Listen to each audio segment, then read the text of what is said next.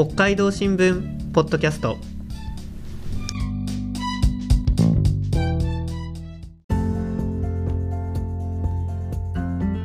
始まりました北海道新聞ポッドキャスト。このポッドキャストでは記者が北海道新聞に掲載した記事についてこぼれ話や裏話を交えてお話ししていきます。この放送はデジタル報道チームの宇野沢慎一郎と若林彩と高橋智也が担当します。今日は高橋記者が執筆した11月20日配信の北の食トレンド長ネギをテーマにお送りします。よろしくお願いします。はいよろしくお願いします。はい。今回長ネギですか。ずいぶんねなんかあの地味ですね ねなんかこう今までこうフグとかねシャインマスカットとかね、はいはい。なんかこうキラキラっとしたものが多かったなんか脇役のイメージですけどね。はい聞いてる方いらっしゃいますか？はい。ねこれね薬味とかね、うん。そういうこうなんかこうただまあそのねこう名脇役的なうんうん。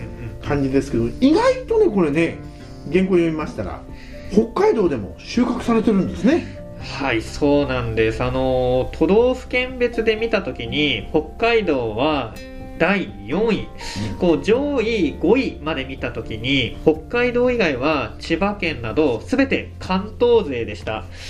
えっと、道内では特にですね七重町だったり北斗市道南で多く栽培されています、えー宇野沢さんはいははい。確か東京出身だったと思うんです。が、そうです。まさしく関東長ネギはこう身近でしたでしょうか身近も身近ですね。あのねあの私北海道に来てネギ細いなと思ったんですね。売ってるネギがねどうもなんかねひょろひょろってしてて なんかちょっとひん、まあ、ひちょっと言っちゃいけないな。あの 細いなと、はい。でね関東のネギってねもっとぶっといんですよ。あの下ネタネギとかね、うんうん。有名ですけどあとねネバネバが多いんですよね。こうあのアロエ質というか、はいはい。なんかこうゼリー状のものが結構ねこう入ってる、うん。それが若干少ないかなっていうのは、でもねだから子供さんとかね食べやすいと思う。あーそうですね。多分ね私の予想では北海道の子供でネギの嫌いな子少ないと思う。うん。だから下ネタネギとかねあの深谷ネギとかうん。美味しいんですけど、癖が強い。あだからいや私大好きですよ、はい。大好きなんですけど子供はちょっと苦手かもしれないなと。ーだから私子供の時若干苦手だった気もしないでもないのでその辺はちょっとねあの違いがあるかなっていう気がしましたけどね。確かこうネギっていうと辛みとかねそうそうやっぱそこら辺のところで苦手意識みたいなの確かにあるかもしれないですね、うん。その実際僕ちょっとさっき調べてたんですけどもやっぱ関東と北海道これ長ネギの品種がまずちょっと少し違うようなんですよ品種が違ねうんだ、えっと、北海道産道南で多く作られているのはまず一つが北の匠という品種で千葉県産だったり茨城県産っていうのは春扇夏扇とかっていう品種を多く育てているようなんですね。違うんだね、うん、違うこの辺りがもしかしたらこう太さだったり長さとか、まあ、そういった味とかもちろんそういった違いに関わってくるのかなとそういうような気はしていますね。なるほどねなんか色も様々あるなと思ってたんですけど、私大学時代京都に住んでいたんですけど、はい関西ではうんなんか青青いネギがよくスーパーで売られているような気がしてて、なんかあの緑色のね、部分がちょっと多くて北海道のネギって白い部分が多いじゃないですか。そうなんですよね。やっぱあのー今回の記事ではやっぱあまり盛り込めなかったんですけど、これ長ネギ。このイメージは東日本と西日本では少し異なるようなんですよね。この長ネギは長ネギでも関東以北、まあ、北海道含みますね。は白いネギ白ネギ。で関西では青ネギ葉ネギ。まあ本当若林さんがおっしゃったように緑色の部分が多い。葉が細くて長い。そういったネギが一般的みたいなんですよね、あのー九条ネギっていうのも有名でご存知かと思うんですけどもやっぱりこれは青ネギの代表格になりますね、まあ今はやっぱりあのーどちらのネギもね全国で広く普及しているんですけどもこう栽培っていう風になるとそれぞれのネギの特徴だったり土壌の違いそういうところから産地が限られてくるようなんですよね。え土壌の違いってどういうことなんですか？はいちょっとあのーこ今回実際僕も七重町のですね農家さんとかを見見させていただいたんですけどもやっぱいわゆるこの関東以北で作られる白ネギは根っこを地中に深く張るのが特徴なんですよね。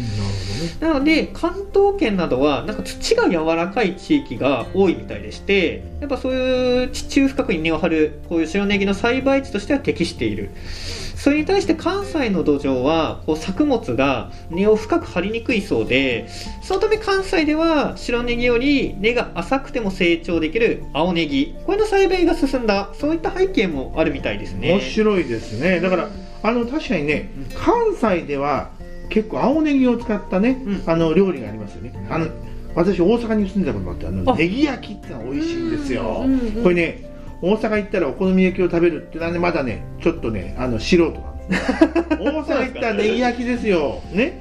ネギたっぷりにねこれねあのなんだあの牛すじが入ってる。これが美味しいんですね。うん。そうこの前のフグといいね大阪行きたくなってきましたね、ええ。まあでもねあの白ネギもね青ネギも全国で長ネギねネギは育てられてますね、その中で道南の長ネギですよ、ね出荷量販売額結構好調なみたいですねはい、おっしゃる通りでして、確かに本当にネギ、うん、どこでも育てられてるって言い方正しいのかわからないんですけど、確かに九州とかの方でも育てられておりまして、やっぱいわばライバルが多い作物ではあると思うんですけども、こう取材した七重町の取り組みは、ちょっとしたたかであるかなというふうに思いました。あの長ネギは冷涼な気温、まあ、ちょっと涼しいというかそういった気温を好むとされているんですけどもやっぱり北海道の夏は本州よりもちろん涼しいですよね。なので関東産の生育が停滞する夏でも北海道の長ネギは一定の成長を見せます。そのため関東産より早くに出荷が可能になるというような仕組みになってるんですよね。なるほなので、こう、単価も高くですね、うん端境期を狙った作戦が走行している、そういうふうにも言えます。やっぱこう、ネギにとってはですね、夏はもう我慢の時期になるわけですね。やっぱ関東のネギ農家さんがもう暑くならないで暑くならないでと祈っている中、北海道のネギはじわじわ育つ。そんなようなイメージですね。どただ最近は北海道でもなんか6月頃に本州の梅雨っぽい日がね雨の日が多くなりましたよね。もともとねカラッとジメジメしてないのが良かったんです。け どいや、本当にその通りでして、こう取材に対応していただいていたしていただいた新函館農協の担当者さんも、この気候変動についてやはり心配していました。本州と北海道の気候が似てくれば、さっき言ったこの端境期を狙った作戦ができなくなる恐れもあります。その担当者さんは、やっぱ今後ですね、国外だったり、新たな販路を拡大する必要がある、そういうふうにも話していました。でもやっぱこれってですね、長ネギに限ったことではなくてですね、やっぱこう北海道の一次産業全体にも言えることなのかなというふうに思うんですよね。あの、本当フグとかも今北海道でどんどん取れてきたり、ブリとかも取れてきたり、今なかなかこう一次産業をめぐる何がどこで取れる、そういったことが変わってきてると思うんですよね。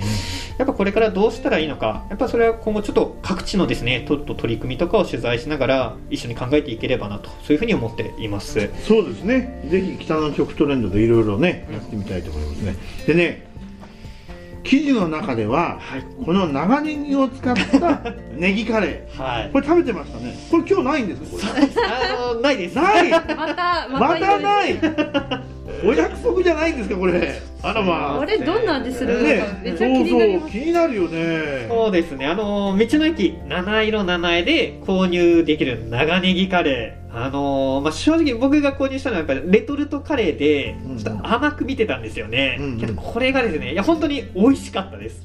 へほんとドロッとしたこうルーにですねゴロゴロと長ネギが入っていてやっぱこうレトルトだと具材とかあんまないかなっていうのもあると思うんですけどもしっかり長ネギが存在感発揮してましてカレーとかやっぱ玉ねぎが一般的だと思うんですけども本当に違和感なく食べれました。なんかあのルーにはですねこうデミグラスソースが使われていてですねこう長ネギの香りだったり甘みとかなんかそういったものがこう引き出されているのかなというふうにも思いました。あのー今日はないんですけどもあの、はい。道の駅のオンラインショップとかでも購入できますのでぜひ皆さんご賞味いただければなとそういうふうに思ってます。はい買います買います。はい。これあの玉ねぎは入ってないんですか？長ネギカレー。おそらく全然もうやっぱ、ね、長ネギに負けてちょっと見当たらなかったですね。なるほど。あのゴロッと入ってるわけじゃない、感じじゃなかったですね。あなるほどね。いや興味ありますね。ぜひ皆さんも長ネギカレー探してみてくださいね。はいはい、えー今回の北の食トレンド長ネギの記事は北海道新聞電子版に掲載しています。北の食トレンドで検索していただくとアクセスできます。ぜひ会員登録して読んでくださいね。次回の北海道新聞ポッドキャストは北の食トレンドから鍋つゆについてお送りする予定です。北の食トレンドを担当する北海道新聞デジタル報道チームは Twitter でも美味しい北海道の食べ物について発信しています。よろしければアカウントのフォローコメントなどもよろしくお願いいたします。それでは皆さんさよなら。さよなら。